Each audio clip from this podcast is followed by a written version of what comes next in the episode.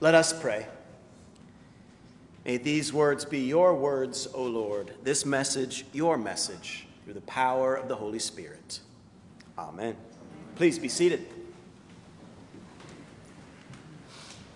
Are we there yet? How much longer? And then maybe 2 or 3 minutes later, are we there yet? Will we ever get there? I'm so ready to be there already. I imagine that all of you have heard these words, and especially if you are parents or grandparents or traveling with others, or you have said them yourselves in exasperation plenty of times. We want to be there. We want to get there. We want to arrive. And we especially want to know how long the wait is. Waiting is the worst, isn't it? Especially when you have no idea how long the wait will be. Today's parable from Matthew's gospel is a parable about waiting. Here towards the end of Matthew's gospel in the 25th chapter, just prior, Jesus has been talking a lot about the kingdom of God, or the kingdom of God, this realization of God's dream for us at the end of time, the return of Jesus, the grand coming together, healing, reconciling, this saturating power of God's love realized in our world. And Jesus' disciples and those who gather to listen to his teachings, they all want to know, how much longer? When will this be, they ask him, this end of the age, the coming of the Son of Man, this thy kingdom come, thy will be done on earth as it is in heaven? And so, Jesus, in typical fashion, answers them with a parable about the wedding feast.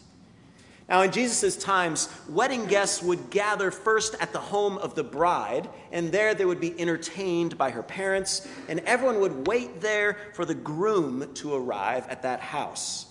And when the bridegroom was close, when people were watching for the arrival, then the bridesmaids and the guests would all go out to greet him.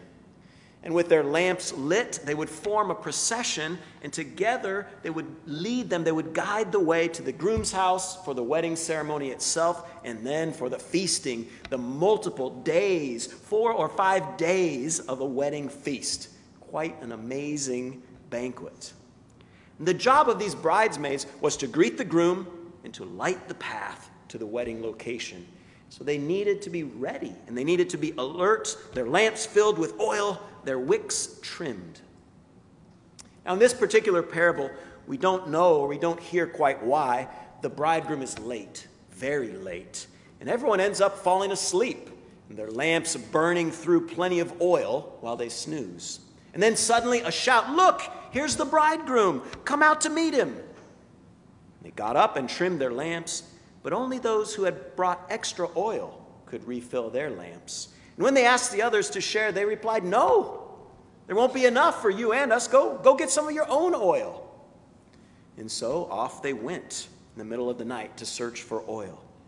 But while they were away looking for oil, then the bridegroom arrived, and so they went out to meet him, and they processed together to the wedding banquet, and they closed the gate, and then they closed the doors behind the great banquet hall. A while later, the other bridesmaids showed up, but they were refused at the door. "Sorry, ceremony's already started. No admittance after the show has begun." Bummer. They're out, and the others are in. Now, what does all this mean for us here and now today? Well, at the very end of this parable, Jesus tells us, "Keep awake, therefore. Keep awake, for you know neither the day nor the hour." We don't know how long we'll have to wait to see God's dream for our world come to fruition. You see, these things are beyond us. We can't possibly figure out when Jesus will return again in glory. But what we can do is figure out how to wait hopefully and expectantly. John Buchanan, in his commentary on this particular part of Scripture, puts it quite well. He says, "The point is living expectantly while we wait. Christian hope rests on the trust that the God who created the world will continue to love the world with gentle providence, will continue the process of creation until the project is complete, and will continue to redeem and save the world by coming into it with love and grace through Jesus Christ. And so we do our best to wait in hope. And we remind ourselves and we remind one another of the character of our good and loving God. We work to place our trust in God's grace, forgiveness, and compassion. And we do our best to prepare and make the best of this time we have to wait. We do our best to be wise and to bring along extra oil. In this parable, the bridegroom is Jesus, and the wedding feast is his coming again in glory at the end of time. And we, all of us, are bridesmaids. And the oil can be considered our reserves of faith, our experiences, the ways that we're growing and learning, we're seeking and searching and coming closer to our loving God. And while we do share some of our oil, some of these moments are experienced together, they're also very personal. Our own understanding of God throughout our own lives' experiences.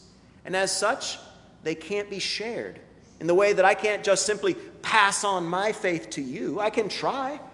I can share with you and tell you all about it. But my faith can't be your faith. And my experiences with the divine can't be your experiences with the divine. You'll just have to go and search for that oil for yourself. And the time for doing that, searching and building and growing, according to the parable, that time is now. Don't wait. Don't hesitate. It might be too late. You might show up after the show has already started. There are some things in our lives that do have expiration dates, like apologizing to a good friend, or sharing your true feelings with someone you love, or showing up to care for someone who really needs you now. These opportunities can expire. Don't wait. Earlier in Matthew's gospel, Jesus told the crowds following him, "Let your light shine before others, so that they may see your good works and give glory to your Father in heaven. Let your light shine." We wait expectantly with hope, and we light the way for others by sharing God's love through works of mercy and caring. And in this way, we light the path. We form the procession with our own lamps, shining God's love through how we live. In this way, we not only keep our own oil stock of faith full, but we also work together with God to participate in the inbreaking, the creation, and the realization of God's dream for us and for our world here and now.